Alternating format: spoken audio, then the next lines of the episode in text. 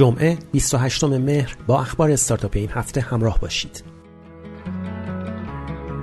سعید محمدی هم بنیانگذار دیجیکالا در مراسم مرکز توسعه تجارت الکترونیکی گفت بازار خورده فروشی اینترنتی در ایران چیزی حدود 4 درصد است که یکی از مهمترین دلایل این سهم پایین ساختار اقتصادی غیر شفاف است اما با حل این موانع می توانیم سهم خورده فروشی را در چهار سال آینده به 20 درصد برسانیم او همچنین تصریح کرد که اکنون بیش از 100 هزار فروشگاه اینترنتی فعال در ایران وجود دارد. محمدی در بخش دیگری از این مراسم گفت در کل اقتصاد دیجیتال ایران طی یک دهه گذشته حدود 300 تا 400 میلیون دلار سرمایه گذاری شده است. در حالی که همین دو هفته پیش در کشور ترکیه در یک پلتفرم و در یک مرحله 2.5 میلیارد دلار سرمایه گذاری شد. میزان سرمایه گذاری در اقتصاد دیجیتال در ایران بسیار ناچیز است و این عددها در ایران وجود ندارد. بر اساس اطلاعاتی که در کدال منتشر شده شرکت صنعتی آما قصد دارد تا ملک 18 هزار متر مربعی خود را که کارخانه نوآوری آزادی در آن واقع شده است از طریق مزایده عمومی بفروشد. تاریخ برگزاری مزایده 16 آبان ماه عنوان شده است. پس از انتشار این آگهی گمان زنی هایی در شبکه های اجتماعی در مورد آینده این فضای نوآوری و شرکت های مستقر در سوله های آن شکل گرفت فرزین فردیس مدیرعامل سراوا در این رابطه گفت فکر نمی کنم نگرانی خاصی در خصوص قرارداد کارخانه نوآوری وجود داشته باشد.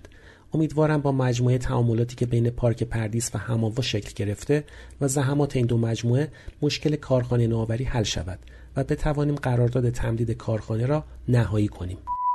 پلتفرم مدیریت شبکه های اجتماعی نوین هاب اعلام کرد قابلیت دایرکت هوشمند اینستاگرام را به خدمات خود افزوده است این ویژگی به کاربران اینفلوئنسرها و فروشگاه های اینستاگرامی کمک می کند تا به سرعت و بدون نیاز به مداخله دستی به پیام های مخاطبان خود در اینستاگرام پاسخ دهند.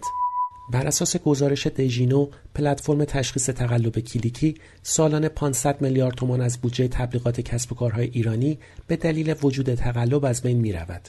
همچنین 50 درصد از کل تبلیغات آنلاین هیچگاه فرصت دیده شدن توسط یک انسان واقعی را پیدا نمی کنند.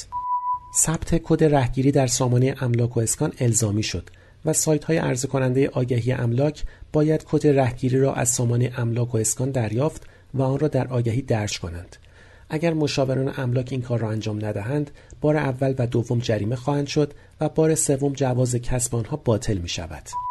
با توجه به رأی معاونت حقوقی ریاست جمهوری و تایید تحصیلگری پلتفرم های توزیع اینترنتی دارو به نظر می رسد ریشه بلا تکلیف این سکوها در درک نادرست سازمان غذا و دارو از واژه توزیع در تبصره دو ماده هشت آین نامه حمایت از تولید دانش بنیان و اشتغال آفرین در حوزه سلامت و فهم نادقیق این سازمان از ماهیت فعالیت پلتفرم های ارائه دهنده خدمات دارویی و سلامت است.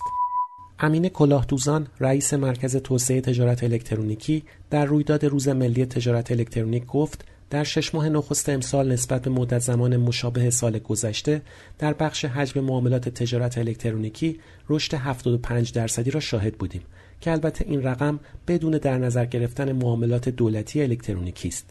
او همچنین گفت شرکت پست با انحصار در بحث لوجستیک آسیبهایی را به بدنه تجارت الکترونیکی کشور وارد کرده است.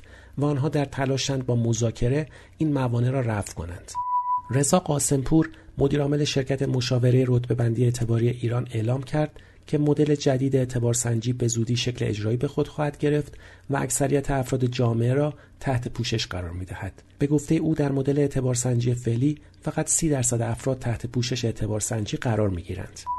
نمایندگان مجلس شنبه این هفته در جریان بررسی لایحه برنامه هفتم توسعه بخشی از این لایحه را تصویب کردند که وزارت ارتباطات را مکلف به ایجاد سکوی ملی شبکه توزیع کالا با عملیت بخش خصوصی می کند.